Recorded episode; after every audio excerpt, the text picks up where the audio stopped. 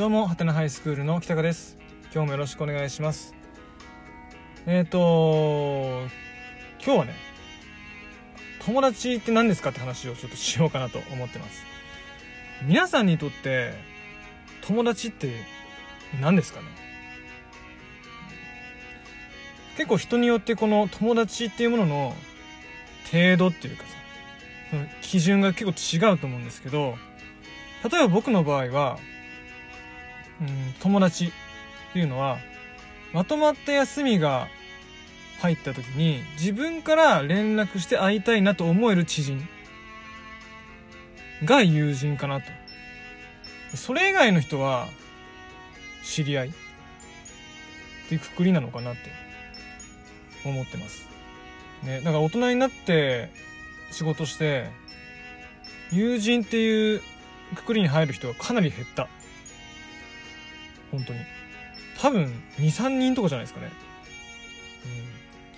うんだけど、高校生にとっちゃそういうことじゃない。友達っていっぱいいる、えれ、ん？いる、いれば、ごめんなさいね。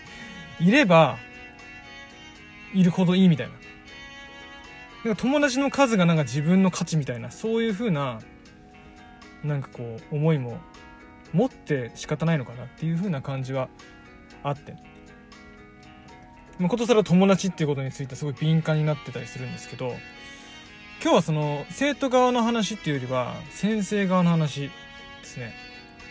この間あの学校でこう仕事しててふとね先生が生徒にこう語りかけてる場面をこう見る機会があったんですけどその時はね確かクラスの中で数名ちょっとなんかこうやんちゃしてねうんと生徒指導の先生にすごい怒られる怒られてる時間がこうあってね。で、そのクラスの中のやんちゃしてるやつは別室にこう連れてかれて指導を受けてる。で、その間、残ってる生徒、クラスに集めて、先生がこう話してるっていう状況だったんですけど、何言ってたかっていうと、なんで、なんで、やんちゃしてるやつ、悪いことしてるやつ、ルールを破ってるやつのことを注意しないのって言うんですよ。うん。うんまあ言いたいことはわかりますよね。うん、見て見ぬふりしてるのはなんでっていう話ですよね。うん、それを注意するのはまあまあまあ、100歩譲ってありかなと思うんですけど、その後に、そうやって注意し合えない関係っていうのは、友達じゃない本当の友達だったら、ちゃんと注意するはずだと。どうしてクラス全員がそうならないのかそんな風な薄っぺらい関係性のクラスのまま卒業したいのかあなた方はっていう話をこうするんですよ。どう、どうですか？なんか、この話聞いて。うんまあ、言いたい気持ちはわかります。すごくね。それは、クラスの30人なり40人なりが、みんながね、お互いに気使って、ダメなことはダメだよって。そんなことしたら、ルール違反だろって。言い合える中でいるならば、それに越したことはないですよね。それは当然そうなんですよ。ただ、まあ、ありえないですよね。ほとんど。なんでかっていうと、例えばこう、世の中ね、いろんな会社とか団体があると思うんですけど、基本的に、団体になってる大人って、基本的にですよ。基本は、同じ志を持った人たちが集まっている集団じゃないですか。例えば、ロケットを飛ばしたいって思っている大人が集まって、そういう宇宙開発関係の会社になったりとか、あと、うんと、なんだろうな。美味しい鶏肉をみんなに食べてもらいたいって思う人が集まって、そう養、養鶏場？ん？養鶏場に限らず、そういうなんかこう肉関係の仕事のさ、会社があったりとか、ね。あと、なんだろうな。未来こういう風な子供たちを育てたいんだって思ってる先生方が集まった私立の学校があったりとか、ね。基本はそうやって同じ志を持った人たちが集まって集団になったりとか団体になったりするんですよね。いや、その、なんだろうな。すごくみんな、なん宇宙開発をしたいのに一人だけ全然違うね。肉を作りたいですとか言ってる人がいる会社ってあんまりない、ないんじゃない、?IT 関係の会社なのに、なんだろうな。実はすげえ土木やりたくて土木のことに突っ走ってますっていう人がさ、いるような会社はないわけですよね。大人の世界ってそうですよね。だけど、うんと、小中高、幼稚園もそう。ね。そういう団体じゃないですよね。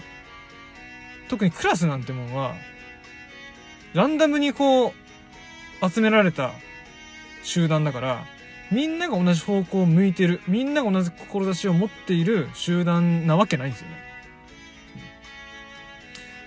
なのにもかかわらず、なんだろうな、仲良くしようとかね。うーん、同じ方向を向こうっていう風に、な、なんだろうな。何の理由もなしにポンって言うのはちょっと、無理なんじゃないかなって思うんですよね。だから、結局その先生が話してる間は、生徒は正直上の空でしたね。またうるせえこと言ってるわ、みたいな。な、何みたいな。え、友達じゃないって何みたいな。友達ですけどみたいな、そういう風な、ちょっと反抗するような雰囲気もちょっとあったりとかして、あ、伝わってないなって、見てて思ったんですよね。でさ、なんかその、まあ、集団、クラスのみんながね、お互いに気遣い合って注意できる、し合えるような、簡単にそういうなんかこう変な気兼ねなくね、ものが言い合えるような集団になってくれることが、望ましくて、そうしたいんだとすれば、何か一つこう同じ方向性を向く目標をちゃんと作ってあげないとダメですよね。先生の方が。だってもともとバラバラな集団なんだから。ね。すげえ学校頑張りたいってやつもいれば、部活だけ頑張りたいってやつもいれば、もう正直学校来たくねえってやつもいればさ、先生好きっていう人もいれば、先生クソ嫌いだっていう人もいればさ、もうほんとごっちゃごちゃな集団じゃないですか。でもその中でいて、一つだけ何かこう方向性をつけて、何かもし、春先とかね、春先だけじゃなくてもその都度その都度言ってあげてたらさ、もしかしたら、ある程度同じ方向を向く集団になってるかもしれない。でも、それも、なんだろうな。壮大なこと言ったら無理かな。って思うんですよね。例えば、全員が、国公立大学を目指し、毎日毎日勉強して、ね、勉強してない人がいたら、ちゃんとその勉強してる人が注意してあげて、勉強わかんない子がいたら、絶対にじゃあ勉強できる子が放課後のホテル見てあげて、そういう集団にしましょうって、それ絶対無理なんだよね。